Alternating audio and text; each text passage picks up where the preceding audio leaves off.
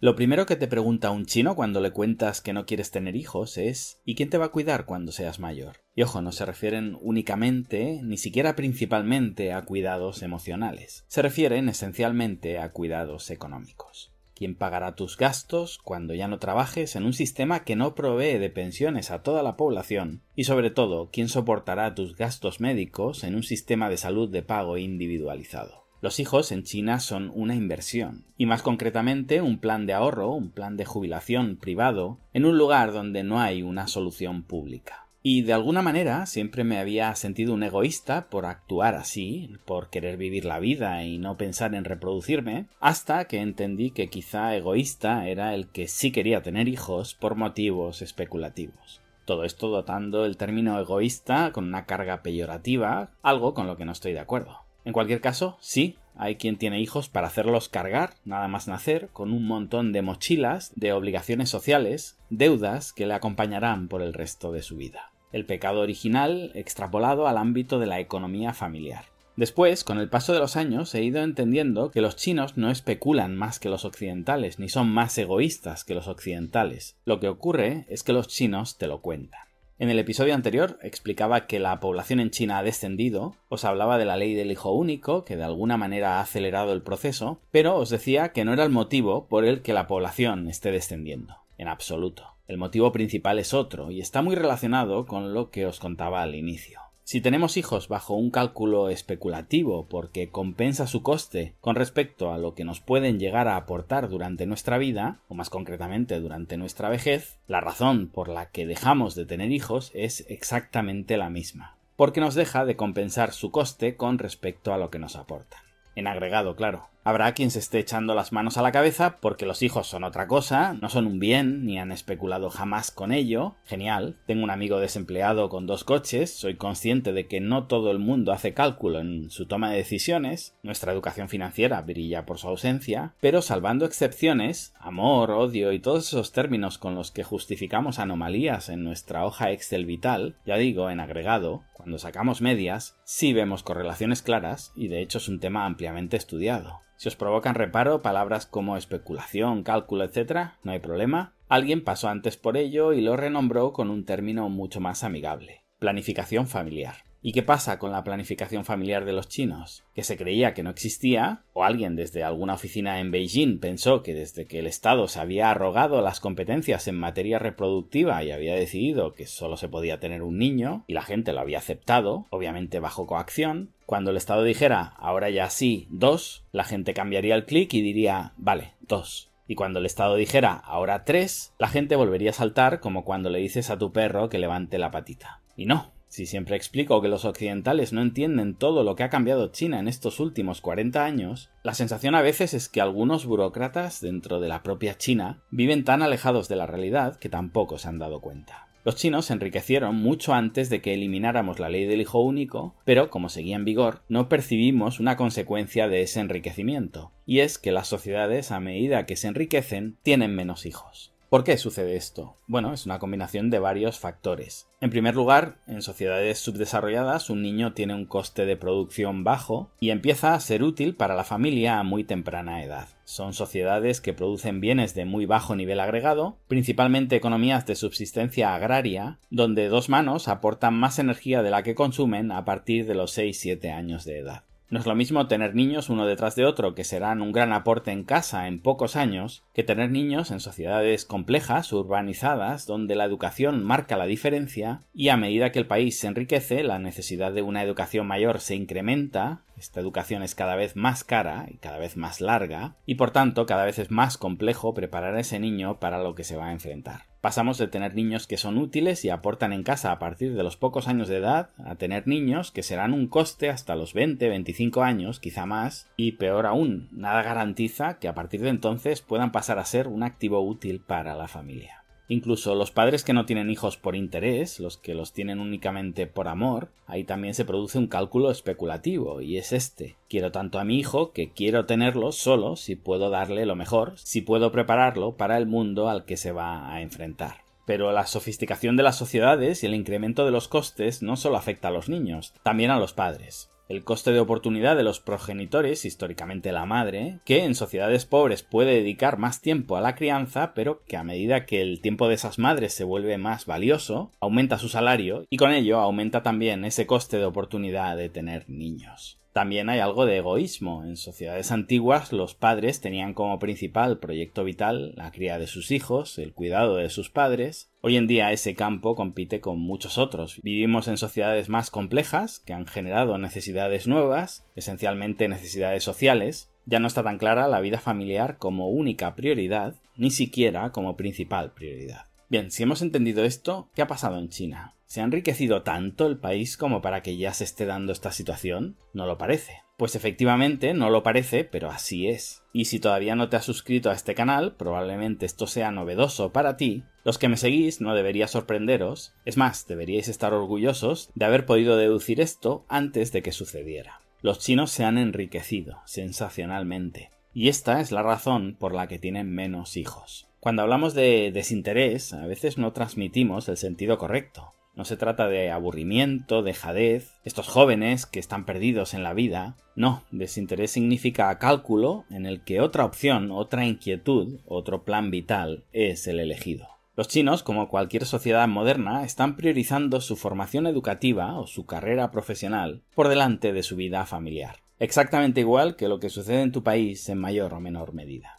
Esto no solo se ve en que menos chinos tienen o quieren tener hijos, también lo vemos reflejado en que los que los tienen los tienen cada vez más tarde, tratando de afianzar primero los pilares que sostendrán a dicha familia. Y esto en una sociedad acostumbrada a generaciones con bisabuelos y en ocasiones tatarabuelos en casa, debido a la temprana edad en la que se casan y se reproducen, tiene un impacto enorme. Solo de 2013 a 2020, las parejas que se casaron en China disminuyeron en un 40% pasaron de 13,4 millones a 8,1 millones. La edad promedio de los padres primerizos aumentó de 24,1 años en 1990 a 27,5 en 2020. Este dato es quizá uno de los más demoledores, ya que tengamos en cuenta que con la ley del hijo único, al poder solo tener un niño, ya se tenía una edad bastante tardía con respecto a los años anteriores a la ley. Si a día de hoy, de media, teniendo en cuenta que en algunas provincias se tienen niños antes de los 20 años, de media decimos, los chinos tienen su primer hijo a partir de los 27, de hecho este dato es de 2020 y seguro que ya ha empeorado, significa que el chino urbano los tiene mucho más tarde y significa también que difícilmente tiene previsto un segundo hijo. Esto en lo que se refiere al coste de oportunidad de los adultos, que como os decía en sociedades más ricas aumenta. Con respecto a la inversión que va a suponer el niño, os doy también algunos datos. Una guardería privada en Beijing cuesta de media entre 700 euros y 2.500 euros mensuales. Obvia decir que estos precios se sostienen gracias a que la oferta pública es del todo insuficiente. La Academia de Ciencias Sociales de Shanghai publicó un informe en 2019 donde advertía que de los 0 a los 15 años el coste de criar a un niño en un barrio medio de Shanghai superaba los 100.000 euros. En un barrio como Jinan, un 15% más, unos 115.000 euros, de los cuales 70.000 euros serían únicamente el coste educativo. Esta es una de las cifras más altas del mundo.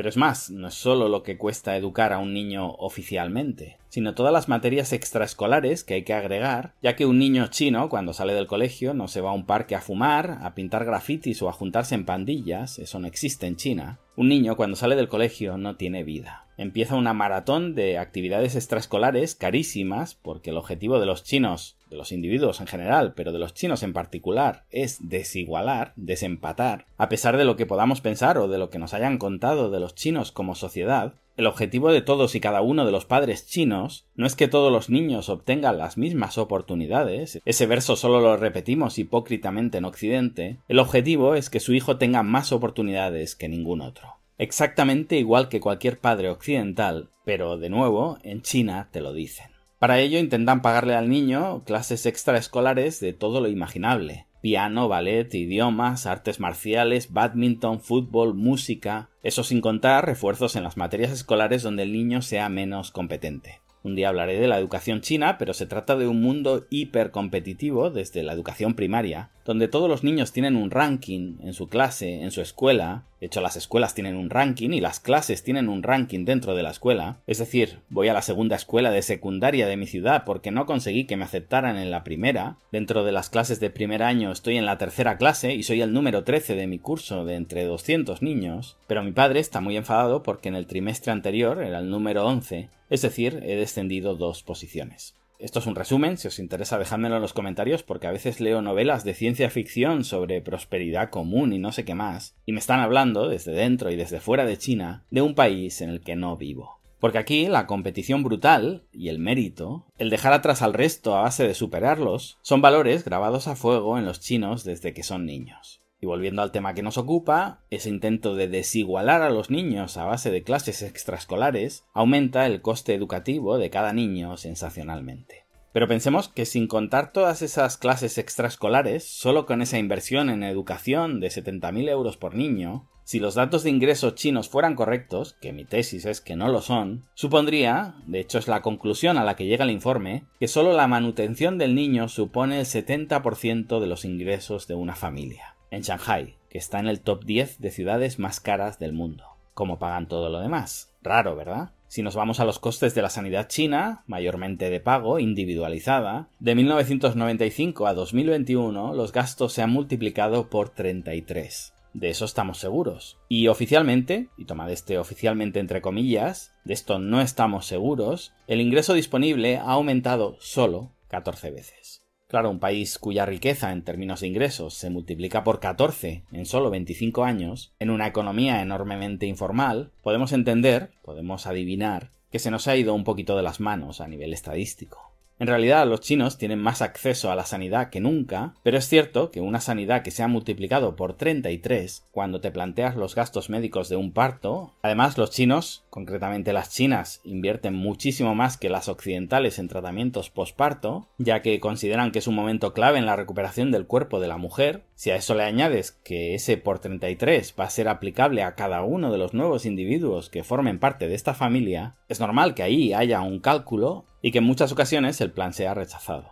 Los precios de la vivienda también han aumentado rápidamente y con ellos la carga de la deuda. De 2004 a 2021, la relación hipoteca-ingreso aumentó del 16,2% al 57,4%. Esto es una auténtica barbaridad. ¿Cómo pagan esto los chinos con unos sueldos tan bajos? Una pista, quizá no tengan sueldos tan bajos. Llevan ya unos años aguantando tranquilamente una burbuja que hace décadas que predecíamos que iba a explotar. En cualquier caso, esa presión, ese aumento brutal de los costes de la vida, sí condicionan para tener hijos exactamente igual que nos sucedió a nosotros cuando nos enriquecimos y cuando la hipoteca, el alquiler o viajar cada año durante nuestras vacaciones pasó a ser una prioridad.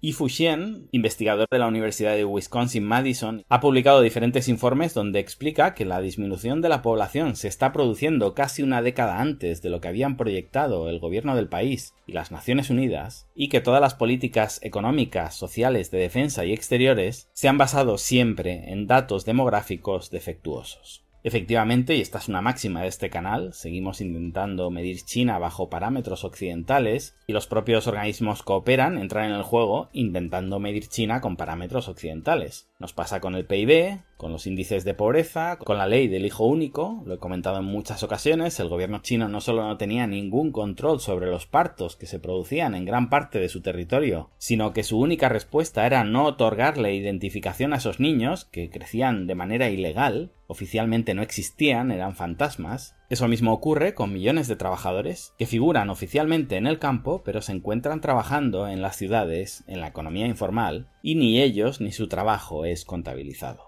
Y no es que no se sepa, es el elefante en la habitación de funcionarios que no reportan los datos reales por miedo a ser sancionados, pero con un mínimo de experiencia en el país, solamente preguntando a las parejas que hayas tenido, a tus amigos, a tus compañeros de trabajo a tus empleados, descubres que el dato es completamente errado. Es más, hace años la gente del campo se moría por tener un juco, una especie de empadronamiento, en la ciudad. Hoy es exactamente lo opuesto. Se ofrecen tantas ventajas a los pobres agricultores que hoy en día gran parte de los trabajadores de las ciudades no quiere perder su juco y le interesa figurar como agricultor aunque no haya usado un azadón en su vida. Ley de consecuencias no deseadas. Esto, de lo que llevo hablando más de una década, sale a la luz, por fin, cuando el gobierno descubre que al encerrar a la gente durante el COVID y repartir alimentos, se encontraba con cientos de miles de personas fuera del circuito a los que no se les había previsto el reparto de comida porque no figuraban oficialmente en el sistema. Las estadísticas nos dicen que la cuarta parte de la fuerza laboral china está todavía en la agricultura y que en un país rico promedio el porcentaje sería de en torno a un 3%.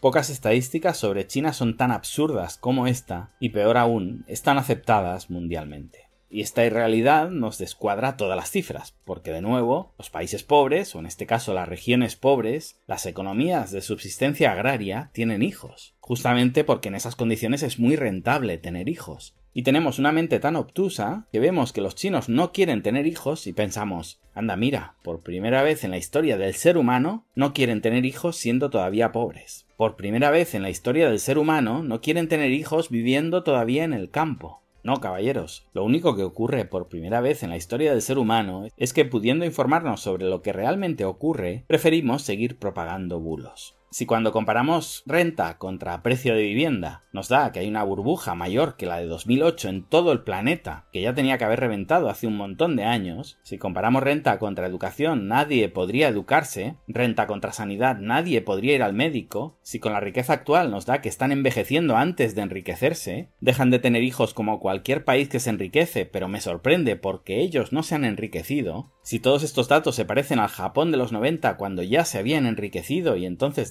de tener hijos, pero China aún es pobre, si comparas permanentemente variables con la renta de los chinos y permanentemente el dato resultante es sorpresivo, si el factor común de todos esos hallazgos es una suposición, ¿cabe la posibilidad de que el dato que tengas mal sea el de la renta? ¿Que esa suposición sea la incorrecta y por eso todos los resultados lleven siempre a una crisis que nunca llega? No sé, lo dejo en el aire para que todos los aspirantes a premio Nobel le echen un vistazo.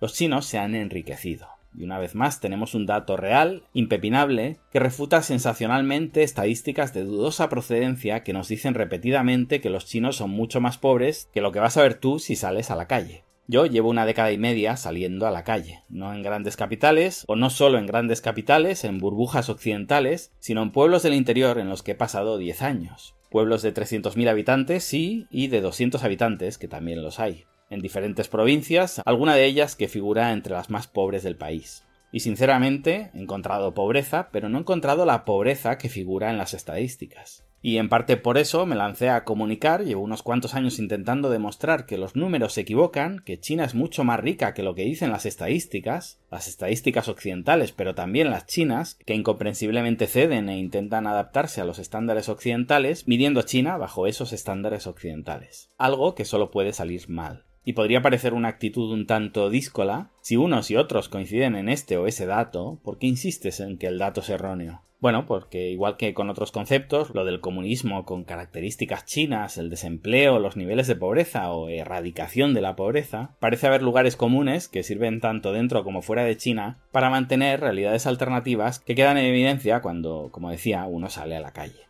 Y para mí fue una sorpresa poder corroborar lo que pensaba después de años defendiéndolo en la más absoluta soledad. ¿Y cómo corroboraste que se equivocaban? ¿Te lo dijo algún economista que estaba tan loco como tú? No, me lo dijo, nos lo dijo Li Keqiang, primer ministro chino justo antes de llegar al cargo, en un documento filtrado por Wikileaks, un documento incomprensiblemente silenciado, en el que admitió que el PIB era difícilmente medible en China y que los datos poco menos que se tomaban al azar, se manipulaban, ante la imposibilidad de ser medidos de manera precisa. Hoy tenemos un registro más que nos debería hacer replantearnos todo lo que sabemos sobre China la población de China disminuye. Y el principal motivo por el que disminuye en el mundo es porque los países se enriquecen. No digo que este dato, o más bien esta incongruencia de datos, sea definitiva, digo que por lo menos las personas con espíritu crítico deberían sospechar. Y me voy a despedir hoy con una máxima que aplico en mi día a día. Cuando descubras que un dato sobre China no casa con la teoría escrita, tienes tres opciones. Desconfiar de China, desconfiar del dato o desconfiar de la teoría escrita. Y mi recomendación, lo que he hecho toda mi vida, es desconfiar de absolutamente todo. Desconfiar de China, cuidado, quizá esto no es como me lo habían contado. Desconfiar del dato, vamos a ver cómo se ha tomado ese dato. Y desconfiar de la teoría escrita. Quizá no es un bárbaro todo aquel que no sabe usar cuchillo y tenedor, quizá es que aquí aplica otra realidad. Por supuesto, desconfía también de mí, ponlo todo en duda, nadie tiene la verdad absoluta, como siempre solo intento agregar otra capa de comprensión y con ella y todas las demás ayudarte a observar una realidad más completa. Gracias y hasta pronto.